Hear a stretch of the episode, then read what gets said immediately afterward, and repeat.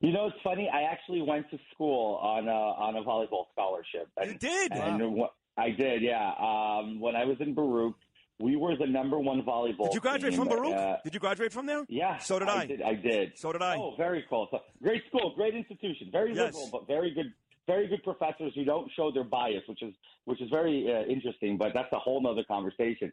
But it's funny that we went to we went to, to play against Harvard, Yale, and we. Slay them. we, slay them. We were champions across the entire Northeast corridor. Every school that came up against us, they were shaking at the time. And it's funny, I was the smallest guy, and I'm six two.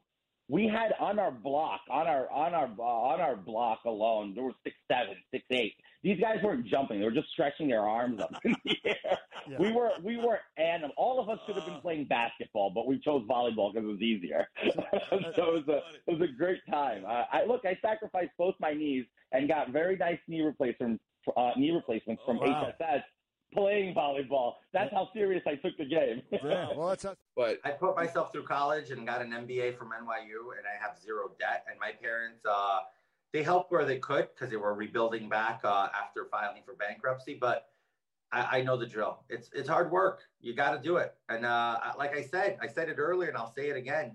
Nothing comes for free. Nothing in life is free. And the harder you work for something, the more you want it. And the more you want it, the more rewarding it is. So yeah, I hate take care of it too. I hate looking at youth today and seeing them sitting on their behinds and acting like, you know, oh, this is so hard. Okay.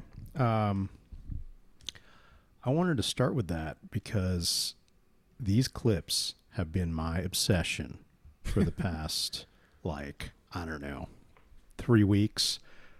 Do you know who that is? I don't. It's George Santos. There you go.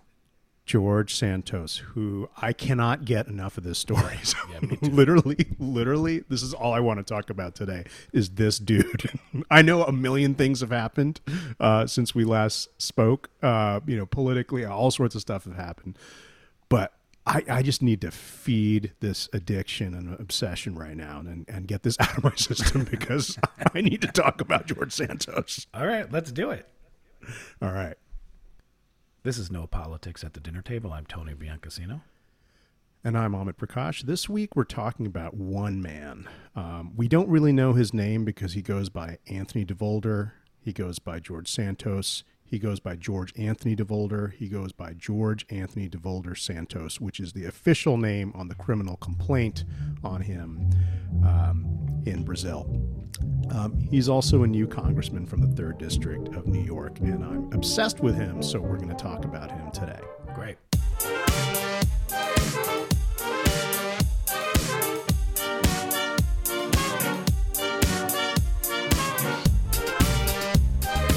All right, well, how do you want to start it? Okay, uh, I, I've got so you many just things lead to say. Me. Yeah. uh, l- listen, so as soon as this came out, you know, as soon as that New York Times article broke, so for those of you who, who don't know, and I don't know how you can't know this, but you probably know, but just to recap, this guy, uh, George Santos, um, now American citizen, born in Brazil, um, he is young, I think he's like thirty-four.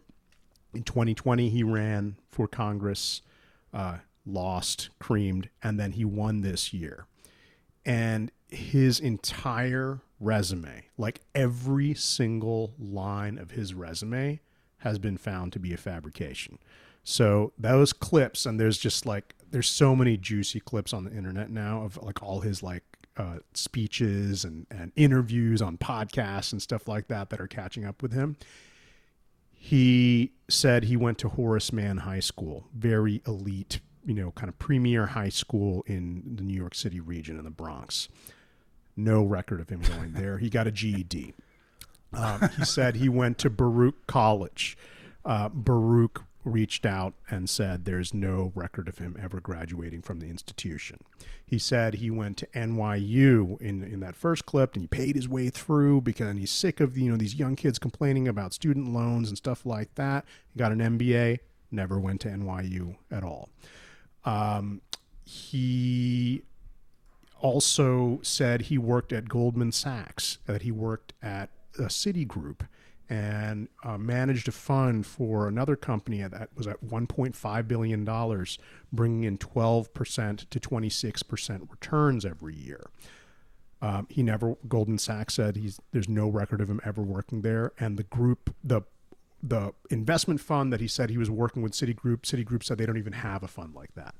Um, so no record of him there either.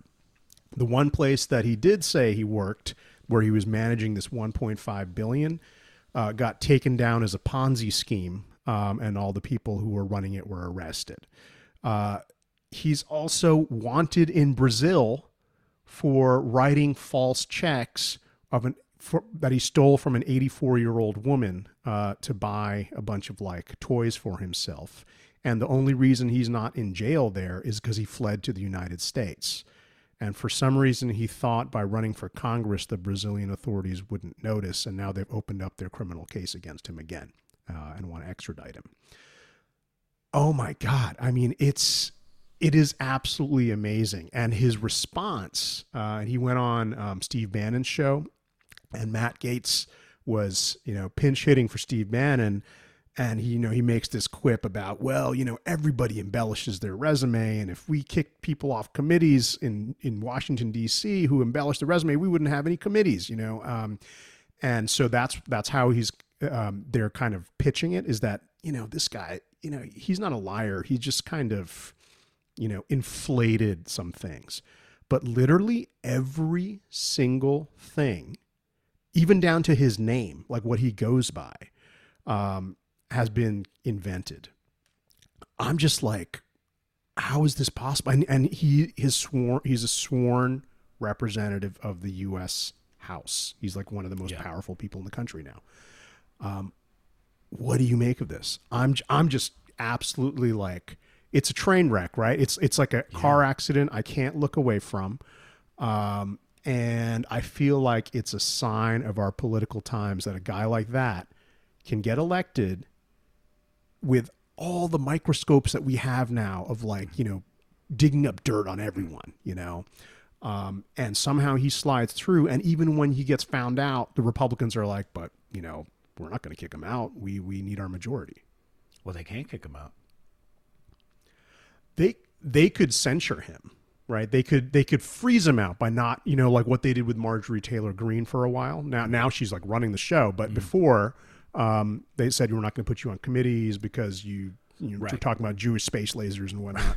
um, you know, so like, you know, you can do stuff like that. You can, you can defang his power. Yeah. Uh, I don't know what to make of it. I mean, it's, it's a real life catch me if you can. I mean, I guess that was real life right. as well, but this is, yeah, you know, that's the movie I was thinking of too. Actually, yeah, it's, it's the political version of Catch right. Me If You Can. Um, right. It's weird because like, he looks like a creep, you know, like oh I don't, God. He's not very charismatic. I've watched a couple interviews with him. So I guess the real life Catch Me If You Can guy wasn't either. I've watched some YouTube on him. He's kind of like, he does not look like Leonardo DiCaprio by any means. I was about to say, um, you mean Leo? I think yeah. Leo's very charming.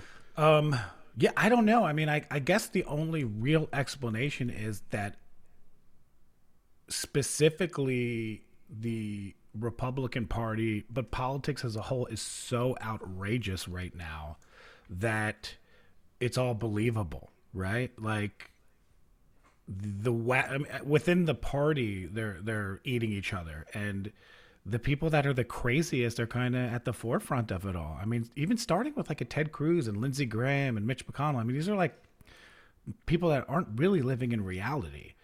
So when someone comes on that can one-up them, which is like the whole entire midterm elections was like, are the one-uppers winning or are the regular crazies winning? And even though mm. the narrative by left-wing media is like Donald Trump's power over the party, which I don't believe. I don't know where you stand on that. I think he has great power over the party. Um, it's it's like we're focusing on the wrong thing. You know, like everyone thinks, oh, my God, the Republican. I've, I can't tell you how many things I read that are like Democrats are loving this. Republican Party is cannibalizing. And I'm just like, they'll be fine. They're going to be fine because the crazies are going to win. And if if this is not case in point, that this guy who, if you like, look at all of his policy and what he's voting on, I mean, the guy is a whack job. Mm-hmm. And half of the people that are winning are crazies. Like, no, they're not eating themselves. They're turning into a more fringe party. It's not a, it's, it's not going away. It's becoming scarier. And that's always the problem with like mainstream media is like, I, and I don't know how this keeps happening. Like they keep wanting to believe their own bullshit. It started with Trump, right? It started, you know, with, with him being a laughing stock of politics and him winning. And then, you know, it, it's Ted Cruz winning and, and Lindsey Graham winning again. And they put all this money against candidates that are like, you know, veterans that are normal. And it doesn't matter. Like those, Ted Cruz almost seems kind of regular compared to some of these whack jobs. You know, like Dan Crenshaw from Texas, who I'm terrified of. I'm kind of like, I miss Dan Crenshaw's, you know, like they were kind Ted, of. Ted Cruz actually did go to Princeton. Right. Ted Cruz went to Princeton. um I mean, George Bush went to Yale, so I don't know yeah, if that's a, yeah. saying anything for you, but um, but they actually went, right? Right. You know, like. Yeah, I mean, the guy's a pathological liar, but half of uh, okay, everything about politics is fucking lies, right? So look at the whole war on terror; like everything is lies upon lies. Vietnam, lies. Everything is lies. So. Now we're just at a point where lies are just now completely accepted and the media is so rigged. I mean, do you ever watch Fox News just to like see? Yeah. I, it, it is. I can, I can last maybe, th- I can last maybe three minutes. I can watch all of Laura Ingraham. Uh, can you all seriously? Of yeah. Because oh it's just God. Like, I sit there laughing. The one hour hate. Yeah, yeah. Usually when I'm in a hotel room, I, I put on Fox News where I'm just like not in my house where I don't want that energy. How but do you like, do that? You have to. What is going through your head as you're sitting there watching Laura Ingraham for an hour? I picture the people that are listening. You know, one is I, I can, I look at it like just as someone that does content as like, what are they doing? And it's like so mm-hmm. obvious lies and like, mm-hmm. you know, sensationalizing bullshit and, and it's scare tactics and like cults, like cultish topics that like pull you in or push you out. So I just kind of study it. And then you do kind of watch it. It makes me feel better because I'm like, young people aren't watching this shit, dude. No Gen Zers are watching Fox News. And then I picture like some of my old uncles or like people we grew up with that are like fifty, sixty, seventy. I'm like, that's who's watching it. And like, yeah, they're just, they're already in their bubble. They're not leaving. They're wacky. But this guy actually should be kind of an alarm to ev- all sides that like in today's day and age where you can kind of find anything you want about people, that we're so focused on the wrong thing. It's like taking down the machine rather than just taking out little pieces. And this guy should have, at some point in his in his run up, somebody should have just. I like, mean, who, who's doing the research? I mean, I don't they, know.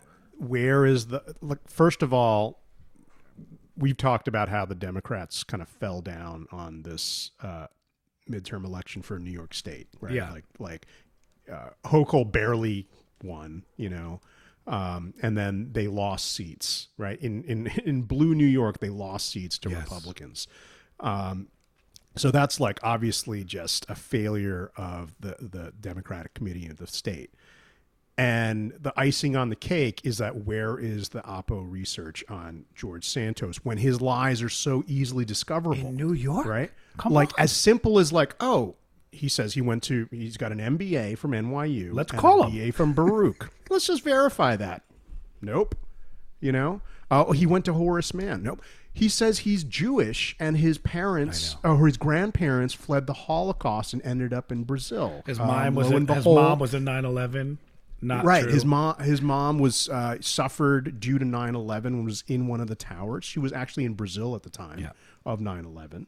Uh, and then died fifteen years later of cancer, unrelated to, you know, the well-established connections of people who were around yeah. the towers and yeah. cancer, right? So, you know, the the um, the amount of lies is is just like they're so obvious and so um, bold yeah.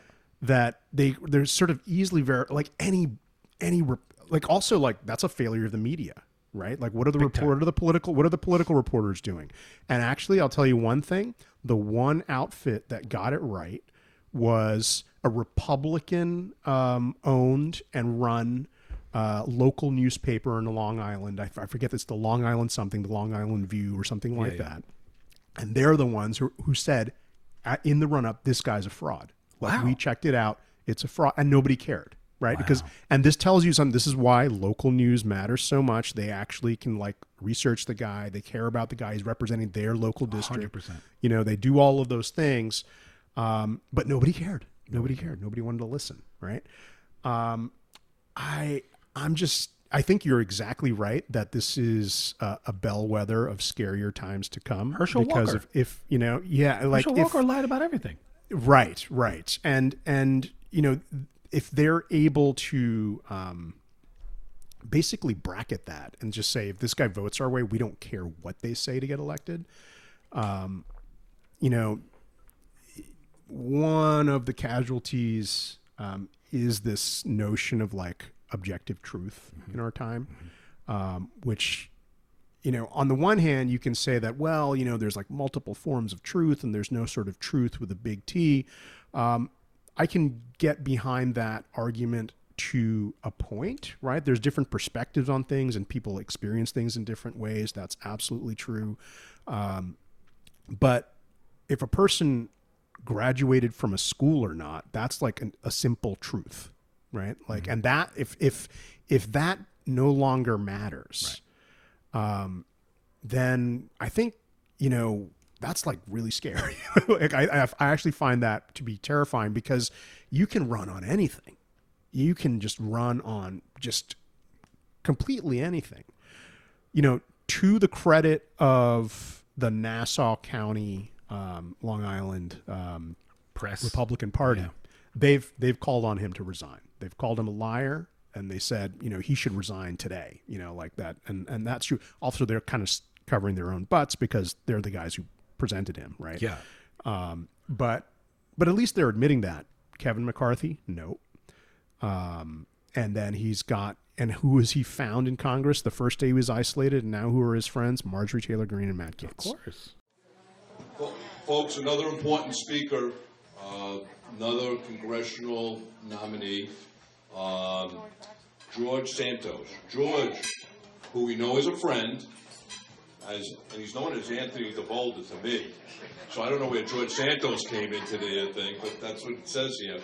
He's the Republican candidate for the New York third Congressional District, running against uh, Pelosi puppet Representative Tom Suozzi,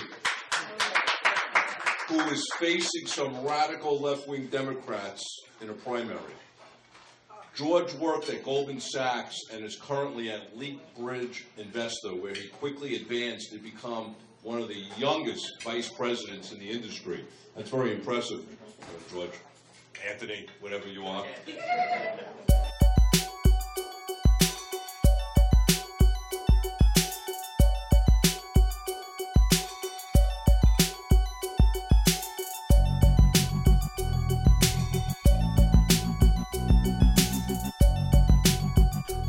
Look, the, the Republican Party is becoming what they are, what I think they've been for a very long time. Um, you know, they've had legacy candidates for a while, or legacy families that have kind of pushed it, the Cheneys, the Bushes. Um, Mitt Romney doesn't fit in the, not Mitt Romney. Uh, um, yeah, Romney, he's a legacy family too. No, right? no, no, I know, but I'm, uh, uh, uh, uh, what the hell's his name? The guy that ran against Obama for president. This is what happens when you're in your forties and you have a six-month-old. Um. From from from the, Massachusetts, Rod ran against Obama. Yeah, president, second term. Who ran against Obama, second term? So it, first it was Mitch, McCain, no, and uh, then it was uh, and then it was Mitt Romney. Oh, I'm, I'm sorry, I'm thinking I'm I'm yeah. confused with Mitch McConnell. Yeah, Mitt Romney. Yeah, yeah, yeah, yeah. Mitt, Mitt Romney, Romney yeah, yeah. doesn't fit in today's Republican Party. They hate him, right? And we thought yeah, sure. he was crazy back then. Yeah, so, he was trying to you know kill Sesame Street. Yeah, when when the last. What you could call sane, although policy-wise we disagree with, mm-hmm. Republican was probably Ronald Reagan, maybe Bush one, you know, maybe Bush one. You could argue sane, a sane politician that kind of fit, mm-hmm. whether it would have been a Democrat or Republican, you know, taxes or not taxes. Uh, um, right after him, it's kind of taken a crazy turn. And that's even starting with Bill Clinton. I mean, where it became kind of like almost like a like a mob, like a unapologetically in your face, uh, rules don't apply to us, um, new version of politics. You know, maybe the mm-hmm. internet, something has to do with, I'm not sure, but every candidate since then, including Obama, who was the best of all of them, right? We're not, mm-hmm. without sure. a doubt.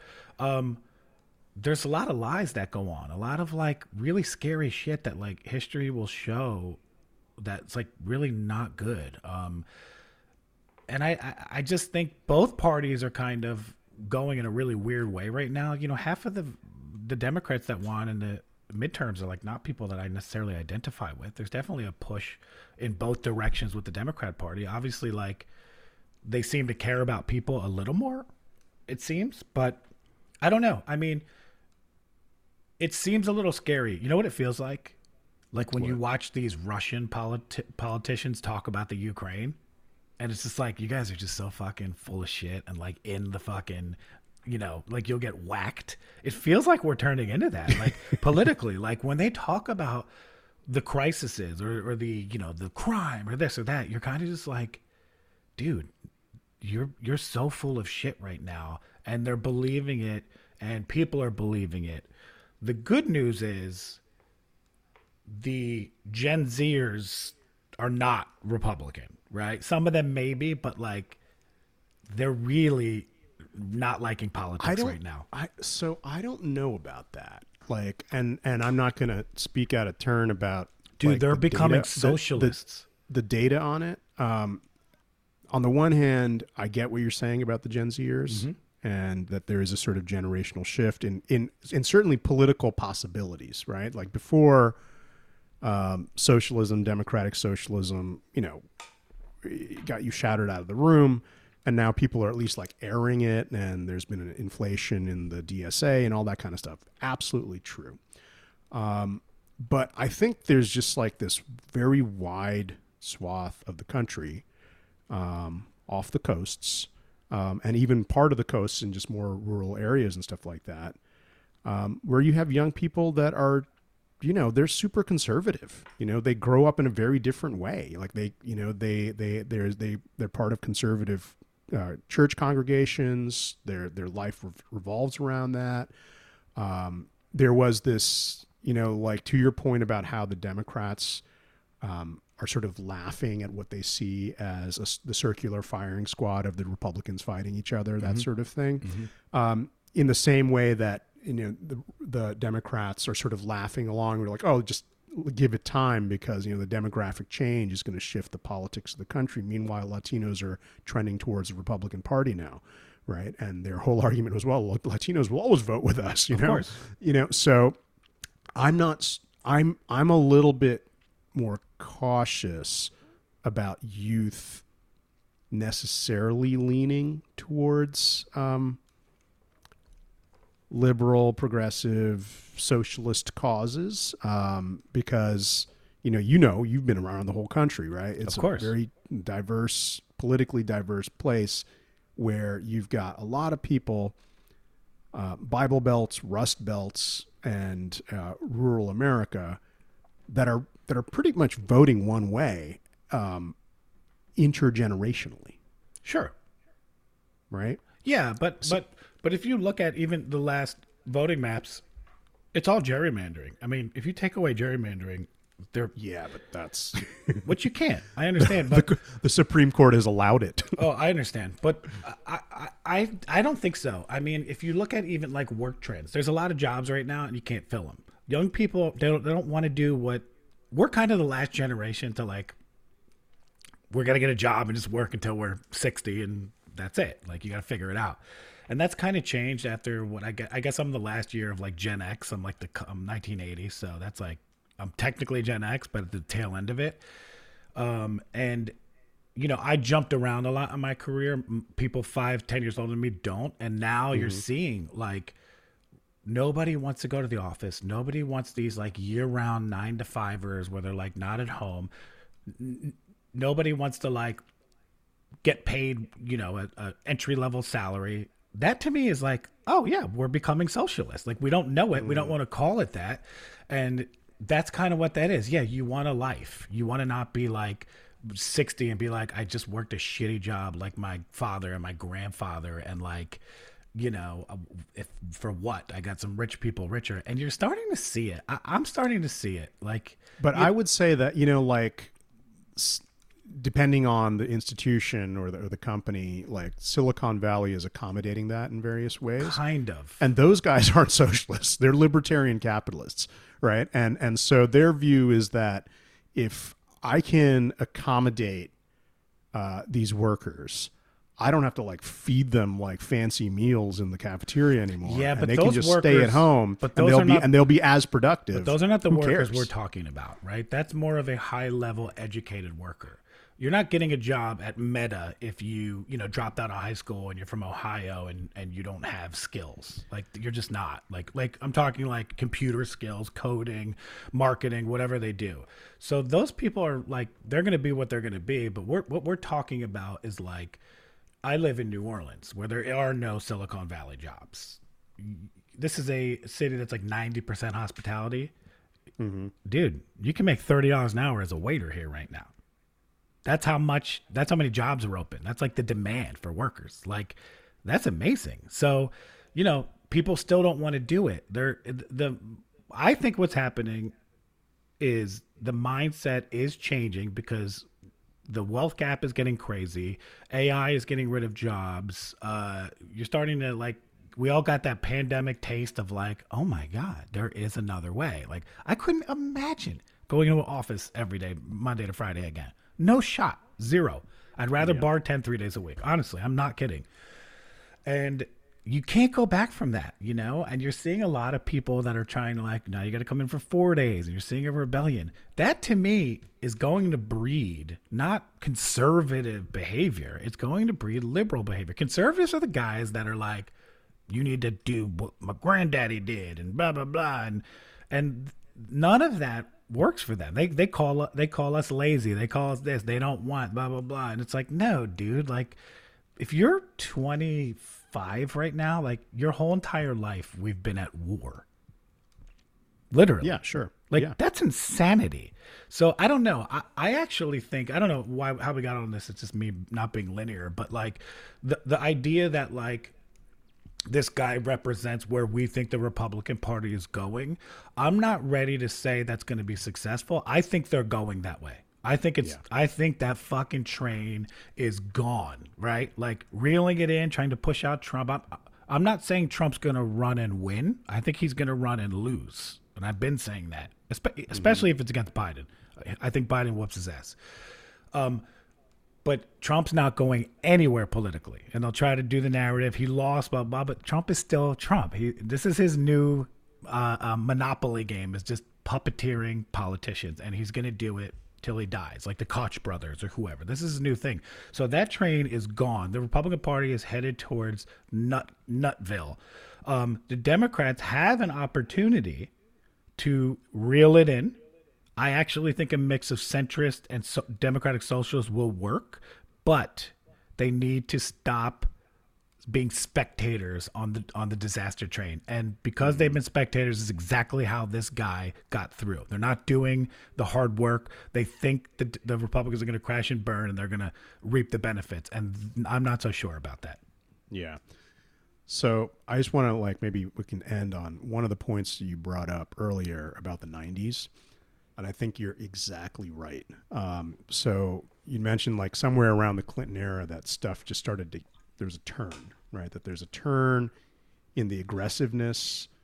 There's like a politics in a new key, and it's like a sharper key, right? It's, it's, it's, it's much more angry. Um, and there's a new book out by a historian um, who I actually like crossed over in graduate school with, named Nicole Hammer, called Partisans, and it's about the nineties as like kind of the incubation period for um, the politics that we have now. Oh, let's read it and, and get the, it wrong. And yeah, and the key figure um, there that she highlights is Newt Gingrich. Mm. And Newt Gingrich, when he comes to power as Speaker of the House, his number one thing that he tells um, his caucus is always attack. that there is never a moment that you defend yourself, you you know, you do what you want, and you're always on the offense, and that's it, right? That there's mm-hmm. there's no such thing as defense and deflection, stuff like that. No, even even if you've done something wrong, you should be attacking the other guy anyway. It doesn't matter, because the attack is the thing. Wow. Um, and you know, gee, you know, aren't we seeing that?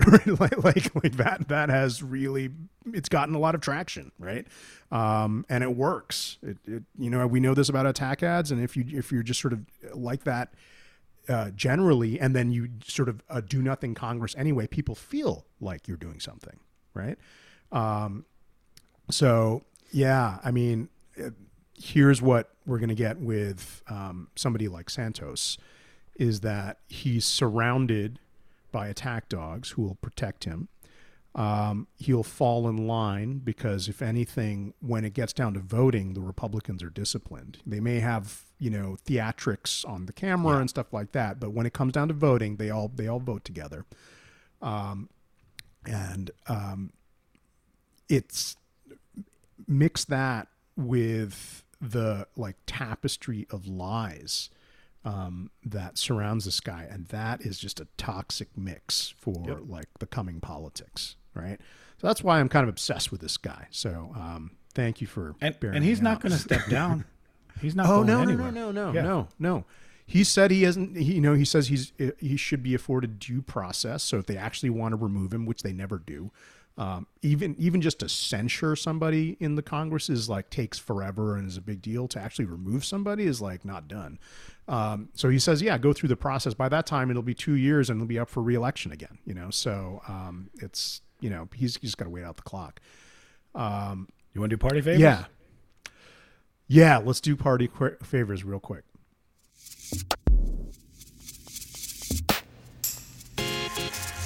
It is an anti-democratic monster.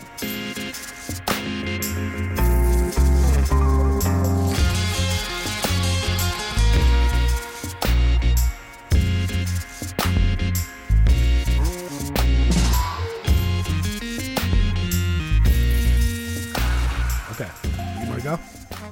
Yeah, I'll go. Um, I'm going to say for, I'll start with the Democrats, and very quickly, um, I do think that if uh, Joe Biden is seriously going to run, um, he needs to sort of come out now, um, and he needs to come out swinging.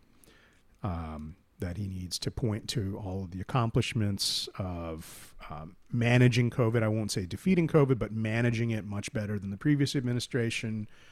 Um, and he can point to some wins. You know, you should highlight the wins, not the losses on the union front, you know, the, the actual use of the National Labor Relations Board, things like that, um, that has been uh, an important but defunct institution for like twenty years. Um, You know, those sorts of things. He needs just to like sort of make the case for, not just point at the Republicans and say, do you want that? Right? Because guess what? A lot of people do.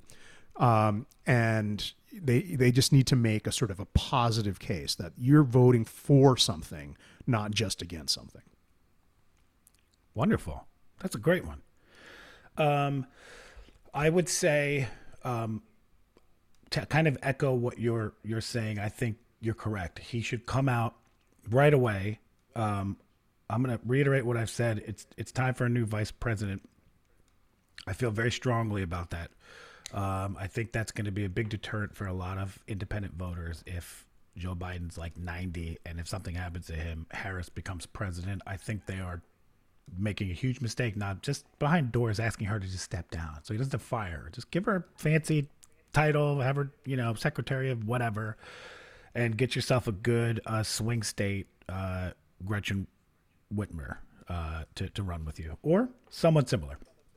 Um, the other thing I would say is he needs to start really educating people on the Ukraine war. That should be the top of his ticket. Uh, I just read the other day, you know, the, the, the, the crazies on the Republican Party are furious that we're helping the Ukraine. And forget about how we feel as humanists and people that like just hate war and like we know there's always ulterior motives. Just talking political strategy, we've we're only using about six percent of the whole entire defense budget to help Ukraine, a democratically elected place, defeat what we thought was the second or third superpower in the world that has turned out to like be getting their asses whooped. Um, that's nothing. Like in the grand scheme of anything, it's a brilliant move.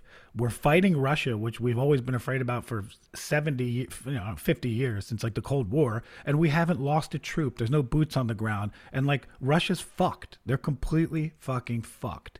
And I would come out and start really championing that and educating people so that they get more uh, patriotic around a free society beating Russia. Like the whole Russia, like like sympathetic Russian stuff, I don't know how that's happening, and I would get ahead of that right now. Okay. Yeah, I think that makes sense. Um, you could that would definitely tap into a centrist vote, you know. one hundred percent. And independent. Centrists are usually older people. Yeah.